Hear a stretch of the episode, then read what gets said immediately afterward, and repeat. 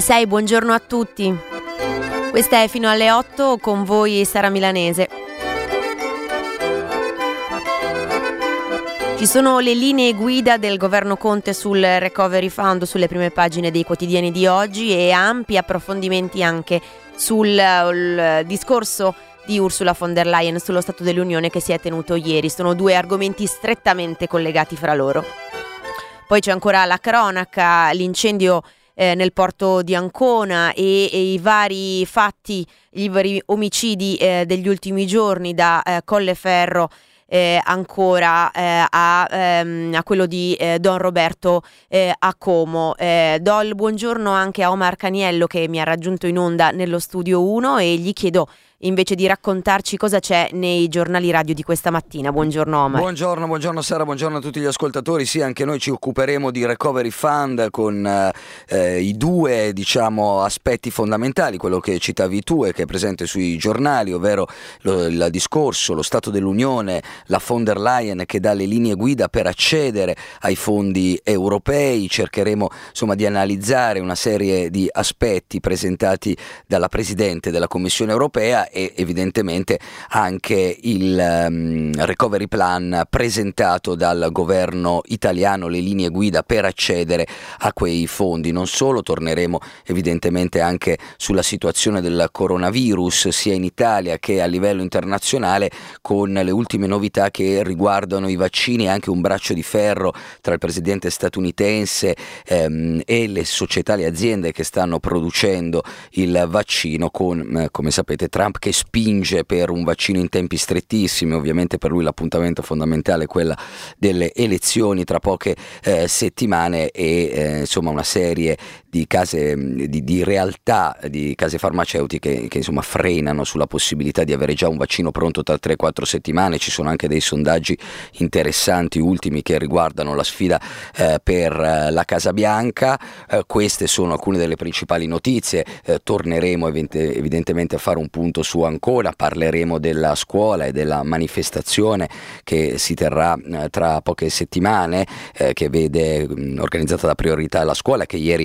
ha visto l'adesione di tutti i sindacati, di tutti i sindacati eh, della scuola. Queste le principali notizie che troverete nelle, nei giornali radio di questa mattina. Alcune anche le ritroveremo sulle eh, prime pagine dei quotidiani e poi all'interno della nostra rassegna stampa. Grazie Omar, ci risentiamo alle 6.30 per la prima edizione del giornale. hear the siren. Hear the siren.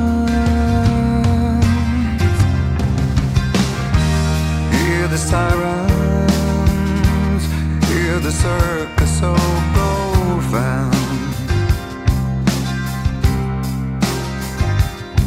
I hear the sirens. More and more in this here town.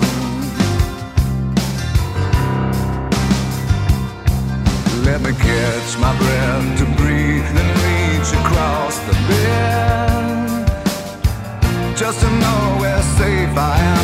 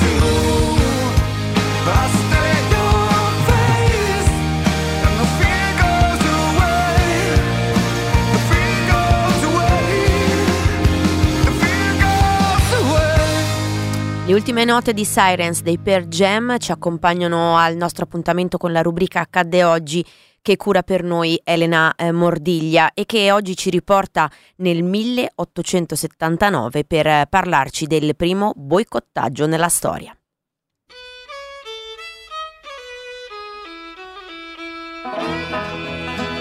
Il 17 settembre 1879 in Irlanda la Lega dei lavoratori della terra inaugura una nuova strategia per piegare i proprietari terrieri e i loro amministratori e tutelare gli affittuari dei fondi agricoli dallo sfratto, il boicottaggio, anche se ancora non si chiamava così. Infatti il termine deriva dalla prima vittima della strategia, Charles Boycott, amministratore di un grande proprietario terriero, Lord Earn. La Lega convinse i contadini a rifiutarsi di lavorare nelle terre di Lord Earn e quando Boycott stesso denunciò la situazione scrivendo al Times, facendola diventare nota a tutta la stampa britannica, la Lega alzò la posta. L'obiettivo era isolare l'amministratore, i vicini non dovevano parlargli, i negozi non dovevano servirlo, i carpentieri non dovevano aggiustargli la casa e i postini consegnargli la posta. E tutto questo non senza intimidazioni, anche violente, nei confronti dei crumiri.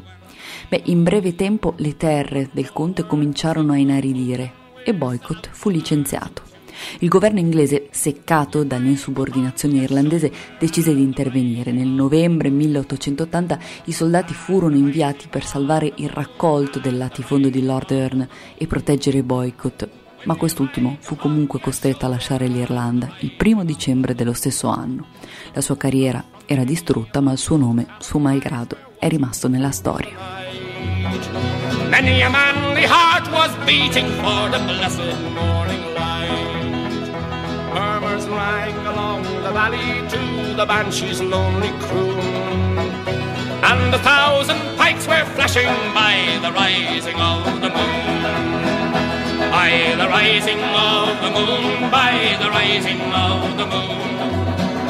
And a thousand lights were flashing by the rising of the moon. All along the singing river, that black mass of men was seen.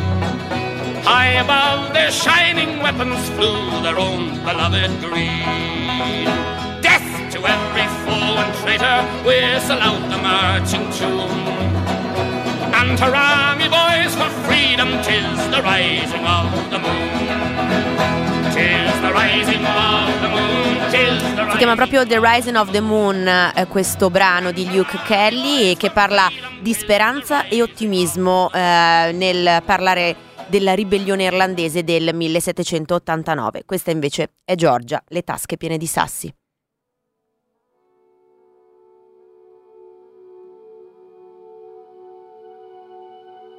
Volano le libellule sopra gli stagni e le pozzanghere in città. Sembra che se ne freghino della ricchezza che ora viene dopo va. Prendimi, non mi concedere nessuna replica alle tue fatalità. Eccomi, son tutto un fremito. Ehi. Alcune musiche, ma quando passano la terra tremerà. Sembrano esplosioni inutili, ma in certi cuori qualche cosa resterà. Non si sa come si creano costellazioni di galassie di energia. Giocano a dadi gli uomini, resta sul tavolo un avanzo di magia. Sono sola stasera senza di te. Mi hai lasciato da sola davanti al cielo e non so leggere. Vienimi a prendere, mi riconosci, ho le tasche piene di sassi. Sono sola stasera senza di te. Mi hai lasciato da sola davanti a scuola. Mi viene da piangere, subito mi riconosci, ho le scarpe piene di passi, la faccia piena di schiaffi, il cuore pieno di battiti e gli occhi pieni di te. Sbocciano, i fiori sbocciano e danno tutto quel che hanno in libertà.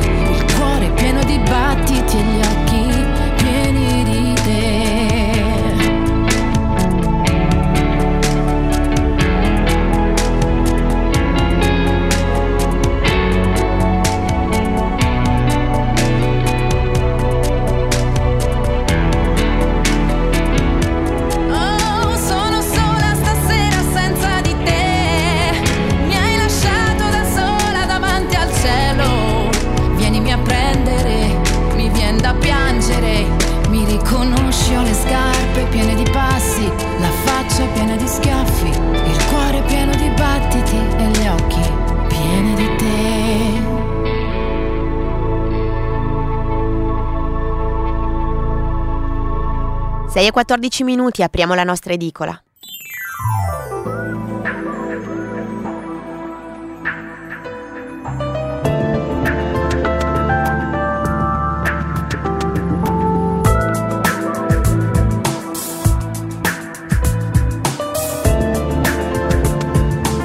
Partiamo dal Corriere della Sera, eh, il titolo di apertura Crescita e fisco, piano al via, si riferisce alle eh, linee che sono arrivate, gli obiettivi che sono arrivate alle Camere eh, ieri del governo Conte per i 209 miliardi dell'Unione Europea e, e contengono misure sul lavoro, scuola e digitale. Sempre in questa apertura, subito sotto il titolo, nell'occhiello, c'è un richiamo al discorso di Ursula von der Leyen di ieri, G20 sulla sanità in Italia, migranti, rivedremo le regole. Si sottolinea quindi sul Corriere della Sera eh, due tra i, mh, i, particolari che interessano eh, di più all'Italia, il fatto che appunto con la presidenza del G20 l'anno prossimo ci sarà eh, questo eh, mega summit sulla eh, sanità e eh, la richiesta viene accolta, insomma la richiesta sulla revisione delle regole di Dublino che implica in particolare il compito dei paesi di primo arrivo a partire quindi dall'Italia, dalla Spagna, dalla Grecia. Eh, Emiliano Fitto al photo finish è uno dei titoli che dalla prima pagina del Corriere ci riporta all'appuntamento elettorale ormai eh, imminente. Nuova pista in Russia per i fondi della Lega e invece il titolo che vi segnalo ancora eh, riguarda l'inchiesta appunto che vede coinvolta la Lega. Eh, la Repubblica, la svolta di Ursula, aboliremo eh, Dublino, questo è il titolo eh, in taglio alto. Eh, a questo eh, lega Repubblica l'intervista al presidente tedesco Steinmeier che oggi arriva in Italia, se non sbaglio, sull'Italia il peso maggiore serve una eh, soluzione eh, unitaria. Eh, se torna la parola umanità è l'editoriale di Ezio Maurio legato eh, sempre al discorso di Ursula von der Leyen di ieri eh, premi ai paesi più solidali, invece è un altro dei titoli che completano questo eh, argomento, eh, mentre Lega, così sparivano i soldi, è il titolo che Repubblica eh, propone in taglio centrale e, e però di fatto eh, il tema di apertura eh, quindi riporta sull'inchiesta eh, che vede al centro eh, la Lega. Eh, le rivelazioni del factotum dell'operazione Lombardia Film Commission, intercettato dagli inquirenti, i commercialisti del partito hanno dirottato e ciucciato tonnellate di, dera- di denaro. Se parlo io, viene giù il mondo e questo è un virgolettato. Eh, e poi ancora una ripresa di una dichiarazione di Salvini, i 49 milioni li abbiamo spesi tutti nelle campagne elettorali. Eh, ci eh, passiamo alla stampa. Via Dublino e i decreti sicurezza. Eh, è un virgolettato questo, ripreso eh, dall'intervista al ministro eh, Amendola, eh, che dichiara ancora dall'Europa. Un passo storico, si rifà chiaramente al discorso della Presidente della Commissione europea. Eh, di ieri, si sottolinea ancora nell'apertura di, della stampa. Nel 2021 vertice sanità in Italia. Eh, ancora eh, sono riportati i temi eh, considerati principali dalla stampa del discorso di ieri, clima digitale e migranti, il cuore eh, degli eh, investimenti. Come usare bene i fondi europei, eh, meno tasse ma più riforme, è, è l'analisi che fa eh, Stefano Lepri. Eh, poi c'è il commento eh, sul discorso eh, di Federico Geremica, agenda Ursula per il eh, governo. C'è spazio ancora anche per l'inchiesta sulla Lega, l'indagine sulla Lega porta ancora in Russia. Batte un colpo invece il titolo scelto dal manifesto per eh, l'apertura, si riferisce anche qui al discorso sullo Stato dell'Unione di Ursula von der Leyen che fotografa un'Europa fragile piegata dal Covid che deve invertire la rotta, riduzione delle emissioni di gas serra del 55% entro il 2030, solidarietà sanitaria, salario minimo, lotta al razzismo, vi- sviluppo del digitale, ma sui migranti prepara la stretta, più rimpatri che accoglienza. Questa è tutta la sintesi che fa il manifesto del discorso di ieri. In taglio alto però ritroviamo anche un richiamo invece al punto di vista dell'Italia, in particolare al tema del recovery plan, con Conte che presenta il piano, pronto a confrontarmi con il Parlamento, eh, dice. Eh, il Sole 24 Ore riprende ancora il discorso di Ursula von der Leyen di ieri. Von der Leyen punta alla sanità europea e parte da Roma, sottolinea il Sole. Nel 2021 vertice mondiale sulla salute, in agenda salario minimo e diritto d'asilo. DL anti-Covid 20 miliardi da spendere è invece un altro dei titoli che prendo sempre dalla prima pagina del Sole 24 Ore. Eh, sul maxi deficit da 100 miliardi possibili risparmi fino al 15-20%, eh, dice il sole.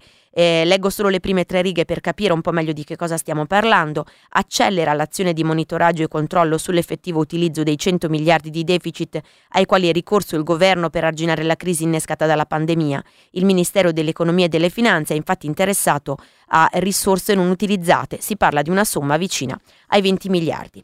Il messaggero, tagli necessari dopo i fondi europei. Nuove linee guida eh, del eh, governo, eh, nelle nuove linee guida del governo il monito sul deficit e l'invito a riequilibrare i conti confermate sei missioni dal verde al digitale, no a proposte isolate e a frammentazioni. Questa è tutta la sintesi che il messaggero fa eh, sul tema, concentrandosi quindi eh, sul eh, recovery plan dal punto di vista italiano.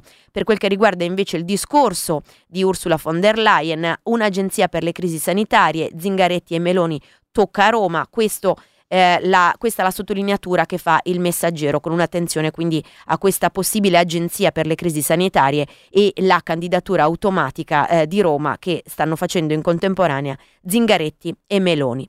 Eh, la strana pace che non ferma le austerità tra paesi rivali è invece il titolo dell'editoriale, lo firma Vittorio Parsi e si riferisce agli accordi eh, di Abramo eh, firmati eh, meno di due giorni fa negli Stati Uniti. Eh, passiamo alla prima pagina di domani, eh, due i titoli che troviamo, da una parte l'editoriale del direttore Stefano Feltri, come perdere la sfida decisiva dei fondi europei, si riferisce al piano Next Generation EU, e dall'altra invece eh, verso le eh, regionali eh, focus sulla Puglia, Fitto vuole governare la Puglia che gli chiede 21 milioni. La regione è in causa con il candidato presidente delle destre in quattro procedimenti legati al suo mandato precedente. Se vince potrà decidere sul contenzioso con se stesso. Il Fatto Quotidiano eh, si concentra invece sull'inchiesta eh, per quel che riguarda la Lega, così hanno dirottato tonnellate di soldi, è un virgolettato.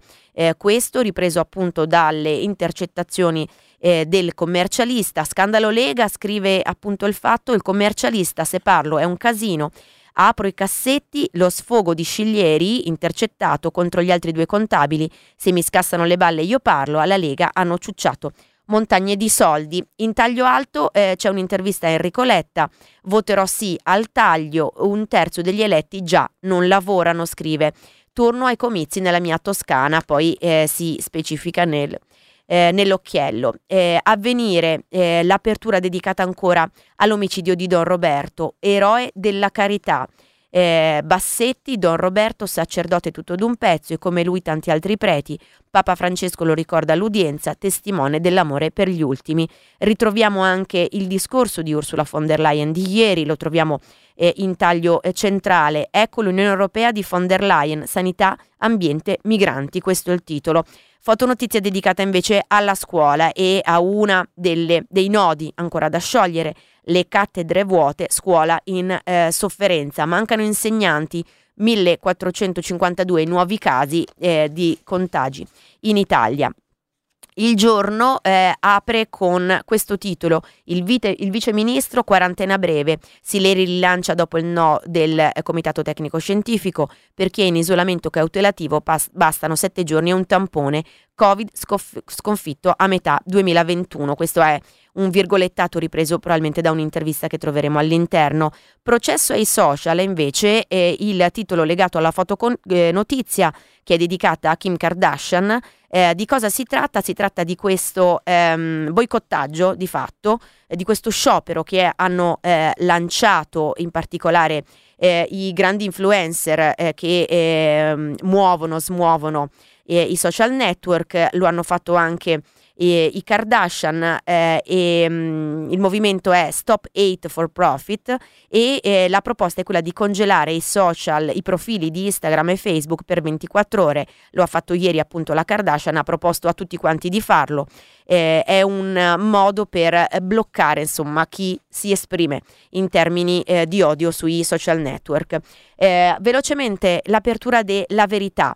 Eh, ci è cascato anche il Papa, non è pazzo e clandestino. Questo è il titolo, si rifà all'assassinio di Don Roberto, si riferisce al tunisino che ha ucciso il prete, così scrive la verità. La vulgata buonista secondo la quale l'assassino di Don Roberto sarebbe malato di testa è stata messa in bocca perfino a Bergoglio ma non c'è il minimo riscontro, ci sono invece le violenze ripetute dall'immigrato. Eh, I soldi della UE arrivano se fate i bravi, eh, questo è, è, il titolo dedicato al discorso eh, della Presidente della Commissione eh, di ieri, la von der Leyen entra con i piedi nel piatto delle politiche nei singoli paesi, controllo sullo Stato di diritto, normative uniche sui temi etici, obiettivi impossibili per l'ambiente e rispunta il MES. Così quindi eh, la verità. Il giornale, reddito di cittadinanza agli assassini di Willy, questo è il titolo di apertura. I fratelli bianchi e i due amici in carcere percepivano l'assegno voluto dai grillini. Subito a fianco troviamo prete ucciso, ora rimuovono l'immigrazione e, e, con la sinistra che nega il problema, scrive il giornale, e le promesse dall'Europa. Basta trattato di Dublino. Infine l'apertura di Libero. Il sorpasso è vicino, scrive Libero. Meloni batterò i grillini. Giorgia fiduciosa, regionali più decisive del referendum. Lunedì Fratelli d'Italia supererà il Movimento 5 Stelle.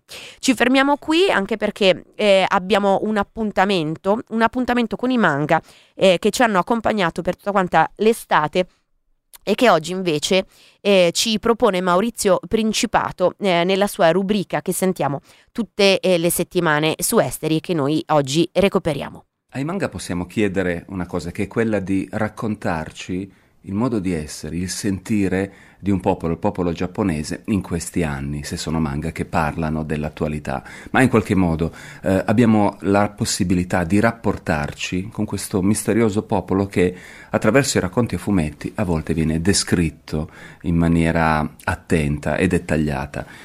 Il poeta e anche scrittore e guerriero Yukio Mishima gli chiesero una volta eh, che cos'è il Giappone e lui rispose il Giappone fondamentalmente è niente. In Giappone non c'è assolutamente nulla, rispose Yukio Mishima e continuò, ma è il vuoto di tutto ciò a creare un crogiuolo che assorbe ogni cosa dall'esterno e la trasforma in qualcosa di totalmente differente.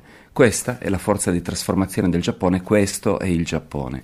Il Giappone è raccontato in After Hours, il manga di cui parliamo oggi di Yuta Nishio, è quello di due giovani donne. Una si chiama Emi, l'altra si chiama Kei.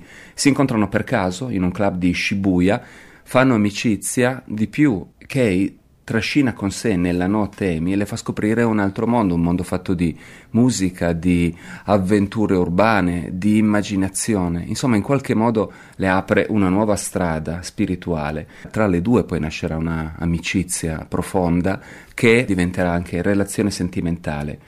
Kay fa la DJ e vuole che Amy le faccia da VJ. Amy non sa esattamente che cosa significhi tutto ciò, aderisce all'idea eh, la sua attitudine al mondo del DJismo funziona e le due decidono di organizzare insieme un grande rave party. In questo senso il Giappone raccontato da After Hours è un Giappone che assorbe molte delle modalità culturali, di intrattenimento dell'Occidente e le trasforma, come abbiamo detto prima, citando le parole di Yukio Mishima, in qualcosa di completamente diverso, perché questo mondo, a volte visto dall'esterno oscuro e tenebroso dei rave party, è un mondo assolutamente asettico, visto nell'ottica giapponese, ben organizzato, con funzioni ripartite tra persone che organizzano, tutto quanto è limpido, tutto quanto è anche forse prevedibile standardizzato, a volte quasi stigmatizzato.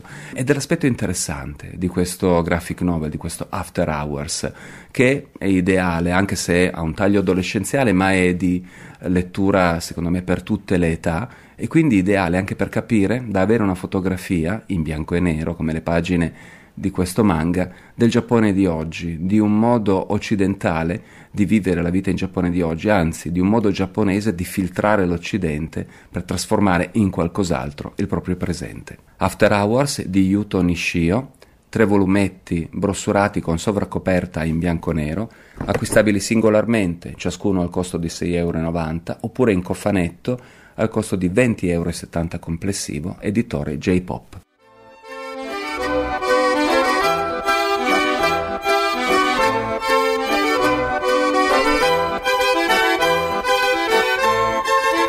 Linea al giornale radio, ci risentiamo subito dopo.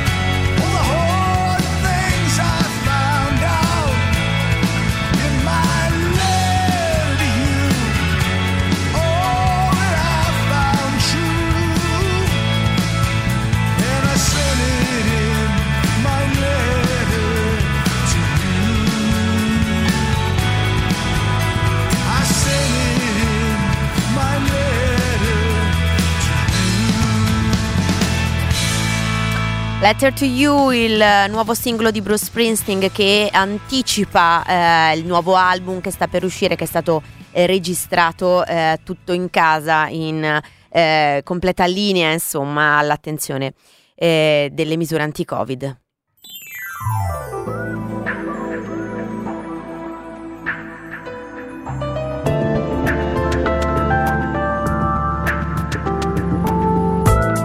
Noi riapriamo la nostra edicola e velocemente andiamo a rivedere insieme le prime pagine dei quotidiani di oggi, a partire eh, da quella del Corriere della Sera. Crescita e fisco, piano al via. Questo è il titolo di apertura che si riferisce alle linee sul recovery eh, plan, gli obiettivi che il governo ha inviato eh, alle Camere e c'è un riferimento anche al discorso eh, della Presidente della Commissione europea Ursula von der Leyen, G20 sulla sanità in Italia, migranti e rivedremo le regole. Il Corriere quindi pone l'accento sugli aspetti che più da vicino interessano l'Italia. Nuova pista in Russia per i fondi della Lega è il titolo invece che dalla prima pagina ci riporta all'inchiesta che vede coinvolte appunto eh, la Lega. Il voto non aprirà crisi è invece il virgolettato che ritroviamo in taglio alto della prima pagina e che ci riporta ad un'intervista al vice segretario del PD Andrea Orlando su quello che è uno dei nodi eh, di questi giorni in vista dell'appuntamento elettorale del weekend. Eh, poi c'è un approfondimento appuntamento sulle regionali in Puglia, Emiliano Fitto al eh, fotofinish. Passiamo alla prima pagina di Repubblica. La svolta di Ursula, aboliremo Dublino, questo lo troviamo in taglio alto, intervista poi al presidente tedesco Steinmeier sull'Italia il peso maggiore, serve una soluzione unitaria, il presidente tedesco sarà eh, oggi a Milano, incontrerà il presidente Mattarella. Eh, in taglio centrale eh, l'articolo di fatto più in rilievo, quello che è considerato l'apertura, la Repubblica si concentra invece sulla Lega, così sparivano i soldi, questo è poi l'approfondimento che ritroviamo alle pagine eh, 2 e 3 eh, c'è spazio anche per eh, diciamo, eh, l'avvicinamento alle elezioni, quindi da una parte il referendum, Veltroni voto no è nella storia eh, del PD e c'è l'intervista che ritroviamo poi a pagina 13, dall'altra parte invece un altro degli articoli che vi segnalo, eh, attenzione alla campagna eh, nel quotidiano di oggi, quindi campagna De Luca vuole anche Napoli. La stampa, via Dublino e decreti sicurezza. Questo è il titolo di apertura, è un virgolettato ripresa, ripreso dall'intervista al ministro Amendola che dice ancora dall'Europa un passo storico e, e la stampa poi eh, sottolinea eh, il vertice eh, sulla sanità che si terrà nel 2021 proprio in Italia. Il discorso di von der Leyen sullo Stato dell'Unione, due punti, clima, digitale migranti, il cuore degli investimenti. Questo è eh, l'occhiello che completa eh, questo titolo. Vi racconto poi le due fotonotizie che troviamo sulla prima pagina della stampa di oggi. Eh, da una parte an- ci portano eh, in Piemonte, la prima ci porta in Piemonte, aborto con ricovero strappo del Piemonte, si riferisce eh, all'annuncio del Piemonte di voler mantenere l'obbligo di ricovero per l'assunzione della pillola RU 486, eh, quindi in completo contrasto, in totale contrasto rispetto alle linee eh, lanciate dal Ministero eh, non più tardi di un mese e mezzo fa. Dall'altra parte invece eh, la fotonotizia ci porta in Francia, verginità, Francia la guerra del certificato. Cosa succede? Che il governo ha annunciato una legge contro questo eh, certificato di verginità eh, che viene richiesto in particolare da eh, famiglie e da eh, futuri sposi alle eh, future spose eh, e che un gruppo di medici però ha lanciato un appello al governo eh, per chiedere invece di mantenerlo perché dicono eh, il, eh, questa possibilità di eh, certificato in alcuni casi eh, mette più al sicuro eh, la situazione di queste ragazze. Insomma, un tema molto interessante e un tema anche molto delicato. La prima pagina del manifesto batte un colpo, è il titolo di apertura. Eh, si riferisce stato, eh, al discorso sullo Stato dell'Unione eh, di Ursula von der Leyen che fotografa un'Europa fragile piegata dal Covid che deve invertire la, lo- la rotta, riduzione delle emissioni di gas serra del 55% entro il 2030, solidarietà sanitaria, salario minimo, lotta al razzismo, sviluppo del digitale. Ma sui migranti, avverte il manifesto, prepara la stretta, più rimpatri che accoglienza. In taglio alto però eh, torniamo eh, in Italia, eh, recovery plan, Conte presenta eh, il piano e dice sono pronto a confrontarmi con il Parlamento, eh, c'è un piccolo eh, richiamo anche al tema referendum, Veltroni vota no, non è su Conte, si richiama quindi la posizione di Veltroni, anche in taglio basso ritroviamo il tema del referendum con un commento a firma del costituzionalista Massimo Villone. Perché il no darebbe una spinta alle riforme, questo il titolo.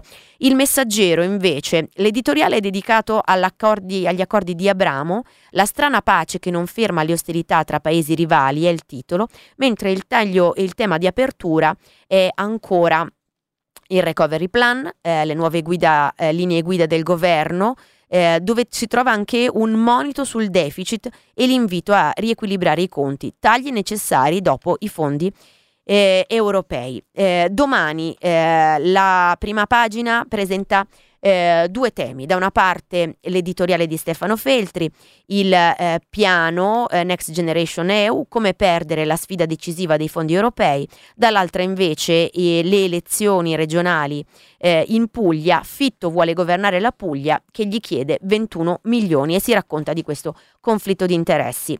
Inchiesta sulla Lega al centro della prima pagina del Fatto Quotidiano, così hanno dirottato tonnellate di soldi, è il titolo principale. In taglio alto invece la posizione di Enrico Letta sul eh, referendum, voterò sì al taglio, un terzo degli eletti già non lavorano, questo virgolettato ripreso dalla sua intervista. Nella colonna laterale di sinistra, in taglio alto si ritorna al, um, al discorso di Ursula von der Leyen, le svolte su immigrazione e salario minimo, eh, in Italia il summit sulla sanità.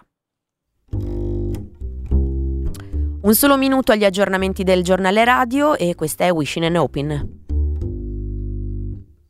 Wishing and hoping and thinking and praying, planning and dreaming each night of his charms that won't get you into his arms.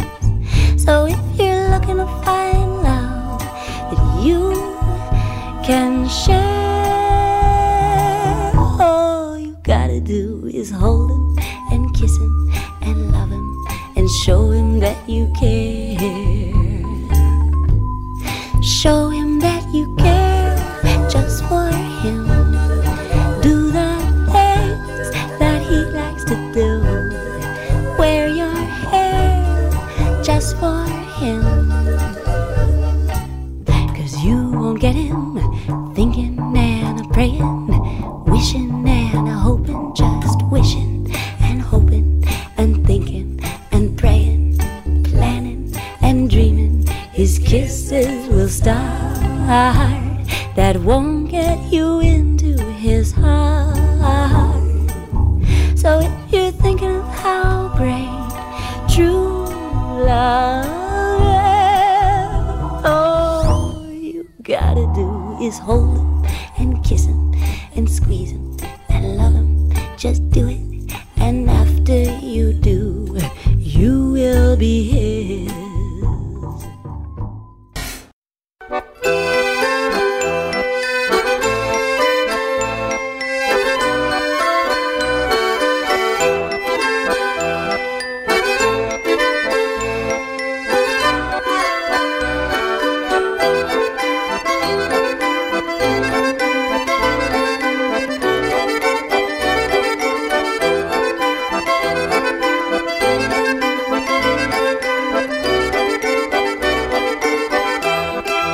Le 7 e 2 minuti, ben ritrovati, buongiorno a tutti ascoltatori e ascoltatrici. Questa è fino alle 8, io sono Sara Milanese e come sempre a quest'ora abbiamo un ospite con cui di fatto prendere il caffè. Ci occupiamo questa mattina di uno dei temi che abbiamo già visto sulle prime pagine dei eh, quotidiani essere eh, tra i principali, quelli più ampiamente trattati, cioè eh, il discorso sullo Stato dell'Unione eh, tenuto ieri eh, da Ursula von der Leyen. Lo facciamo con il professor Pier Virgilio D'Astoli, che è presidente del Consiglio italiano del Movimento Europeo. Buongiorno. Buongiorno. Allora, partiamo dalla sua opinione, professore, che io so che lei ha seguito eh, bene, insomma, il discorso eh, della Presidente della eh, Commissione europea. Eh, è stato all'altezza eh, delle attese? Perché a leggere i titoli, anche solo i titoli, insomma, sulle prime pagine dei quotidiani, sembrerebbe di sì. Lei cosa ne pensa? Sì, il discorso, anche comparando con discorsi di, di presidenti precedenti, penso per esempio a Juncker che ha fatto una serie di promesse nel 2014, promesse che poi non si sono attuate. E il discorso è stato certamente all'altezza anche dal punto di vista, come posso dire, della capacità di influenzare e di indirizzare l'opinione pubblica.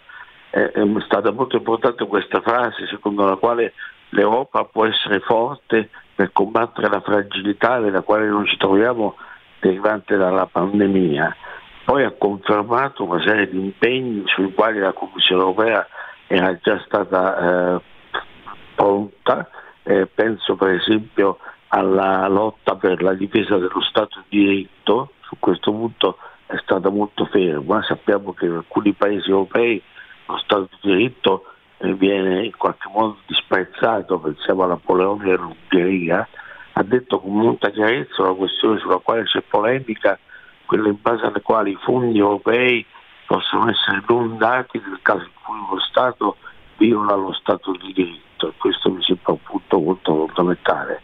Così come è stata molto forte nel sottolineare il fatto che l'Unione Europea deve reagire con determinazione nei paesi terzi nei quali c'è una violazione dello Stato di diritto, ha citato la Turchia, ha citato Hong Kong e ha citato la Bielorussia e poi ha eh, confermato gli impegni finanziari eh, dell'ex Generation EU, eh, in particolare il fatto che il 37% dell'ex Generation EU debba essere concentrato sulla lotta al cambiamento climatico e il 20% all'agenda digitale, quindi ha dato anche un'indicazione chiara che può riguardare molto bene anche l'Italia secondo la quale questi soldi non devono essere spesi a pioggia, mm. ma devono essere spesi in qualche modo impegnandosi in tre o quattro priorità essenziali. Quindi, da questo punto di vista il discorso, il discorso è stato importante e credo sia stato un buon discorso. Poi naturalmente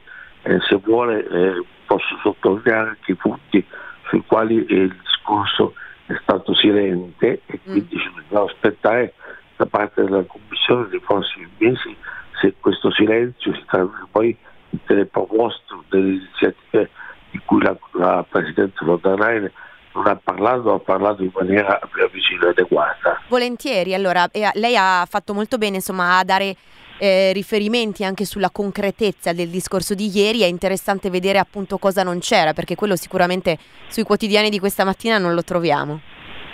Beh, secondo me ci sono tre cose. La prima è che non basta il Next Generation EU. Eh, insieme al Next Generation EU c'è un'altra cosa anche molto importante che è il bilancio pluriannuale, che è quello che finanzia le politiche comuni, cioè assicura ai cittadini europei dei beni che non possono essere assicurati dagli stati nazionali. E c'è un, un punto che, eh, su cui il Parlamento poi insiste che questo, questo bilancio debba essere finanziato da risorse proprie per evitare che un giorno o l'altro si debba ricorrere agli Stati membri chiedendo loro, loro di incrementare i loro contributi nazionali. Sulle risorse proprie purtroppo la Presidente von der Leyen non ha preso impegni precisi anche dal punto di vista dello scadenzario, alcuni deputati lo hanno sottolineato che bisognava prendere degli impegni precisi delle scadenze delle risorse proprie. Un secondo punto sul quale a mio avviso la Presidente è stata molto generica ha parlato della conferenza sul futuro dell'Europa soltanto in relazione alla salute. Mm. Certamente è importante che sulla salute l'Europa eh, diventi protagonista, però la conferenza sul futuro dell'Europa non può limitarsi a discutere della salute, deve discutere di tutta una serie di problemi che l'Unione Europea attuale non è in grado di risolvere. C'è il tema centrale su cui insiste il Parlamento che i trattati debbono essere modificati. Per esempio la Presidente ha detto giustamente che in politica estera bisogna votare a maggioranza e però il trattato prevede che in politica estera, un tema su cui l'Europa è totalmente assente, su tutti gli scenari internazionali, eh, l'Europa può essere presente soltanto a condizione che si voti a maggioranza e che quindi si possa andare avanti anche se alcuni paesi fanno resistenza. E quindi su questo tema della riforma dell'Unione eh, la Presidente von der Leyen è rimasta molto molto generica e su questo effettivamente bisogna, eh, ci aspettavamo che prendesse degli, degli, degli, impegni più precisi. Queste due tematiche, le risorse proprie e il futuro dell'Europa, su queste due tematiche il suo discorso è stato meno adeguato. Il terzo punto eh, è che per quanto riguarda la lotta alle diseguaglianze va benissimo gli impegni finanziari e però noi ci troviamo in una situazione in cui in Europa, soprattutto in Italia, abbiamo milioni e milioni di disoccupati, c'è un pilastro, il pilastro di Gothenburg del novembre del 2017, che però è una bella dichiarazione solenne. La Commissione europea a gennaio ha presentato una comunicazione e questo pilastro deve trasformarsi in politiche giuridicamente vincolanti. Su questo aspetto delle conseguenze finanziarie eh, delle, delle, disuguaglianze sociali il discorso della von der Leyen non è stato sufficientemente determinato. Ecco, volevo chiederle eh, di concentrarci un attimo sul tema invece dell'immigrazione, che chiaramente dal punto di vista italiano eh, è quell'annuncio della revisione degli accordi di Dublino è, è stato particolarmente eh, interessante, importante. Eh, c'è anche un richiamo in qualche modo ad una solidarietà che deve essere maggiore all'interno eh, dell'Europa. Quali prospettive secondo lei? Era fondamentale che ci fosse questo richiamo nel discorso di ieri? Beh, la Presidente ha annunciato che il 23 settembre presenteranno una proposta di radicale revisione del regolamento di Dublino. Eh, questa proposta va nel senso anche delle proposte che il Parlamento europeo ha già adottato molto tempo fa e che sono bloccate perché il Consiglio europeo andando come si dice in, in latino ultra vires, cioè prendendo una decisione che non gli spetta, il Consiglio europeo del giugno del 2020 2018 ha deciso che il regolamento Dublino deve essere modificato all'unanimità, il che non è vero perché il trattato prevede che il regolamento di Dublino deve essere deciso attraverso una procedura ordinaria, cioè il voto a maggioranza nel Consiglio e la decisione del Parlamento europeo. La Commissione e la Presidente ha annunciato un documento che in qualche modo rivoluziona l'aspetto attuale del regolamento di Dublino secondo il quale eh, l'accoglienza deve essere fatta dal paese di primo ingresso, ha annunciato appunto una sorta di cancellazione di quel regolamento attraverso un sistema diverso, che è quello secondo il quale i confini eh, che vengono attraversati dagli migranti e dai richiedenti asilo sono confini europei, non confini nazionali. E mi sembra molto importante questo annuncio, attendiamo adesso il 23 settembre il proposto della Commissione, la quale tra l'altro ha detto primo che queste persone devono essere salvate in mare e questo mi sembra essenziale.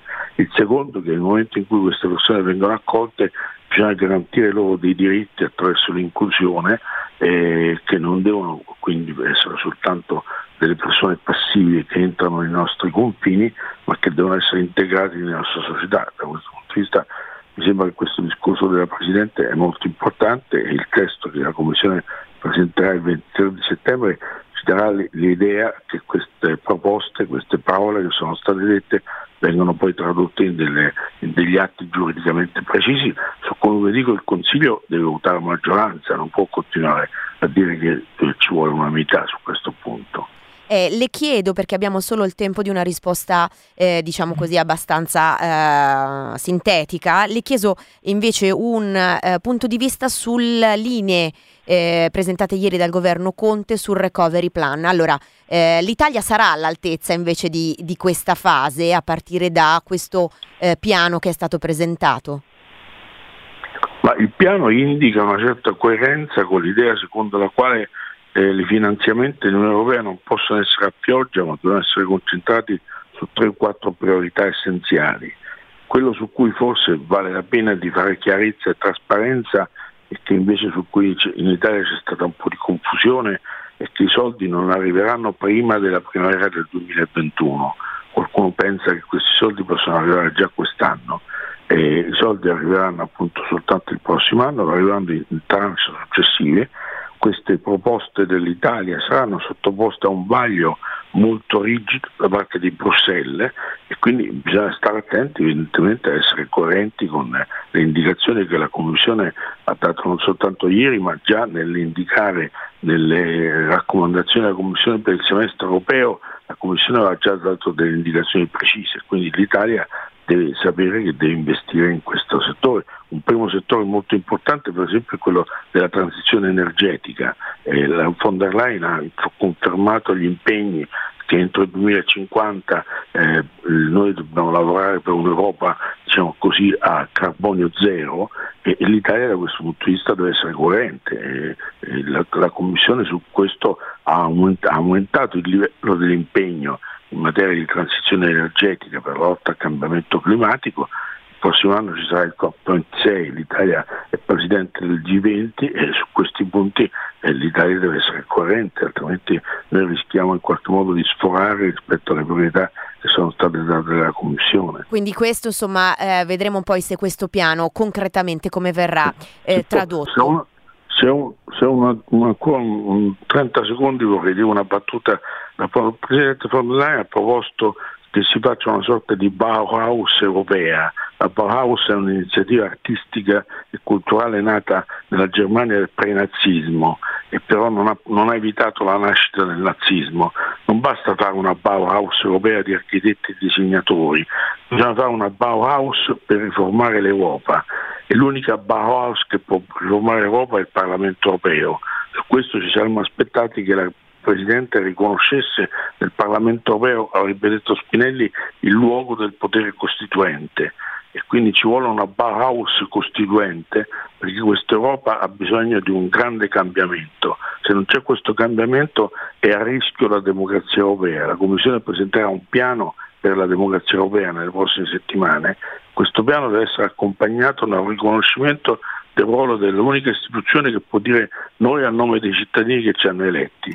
Quindi il, il discorso e la proposta della Bauhaus è interessante ma deve essere accompagnato anche da questo impegno di carattere politico, non soltanto culturale e artistico. La ringrazio professore, ora siamo veramente in ritardo, la ringrazio davvero per essere stato nostro ospite, le auguro una buona giornata e do velocemente la linea alla prima edizione di Metro Regione.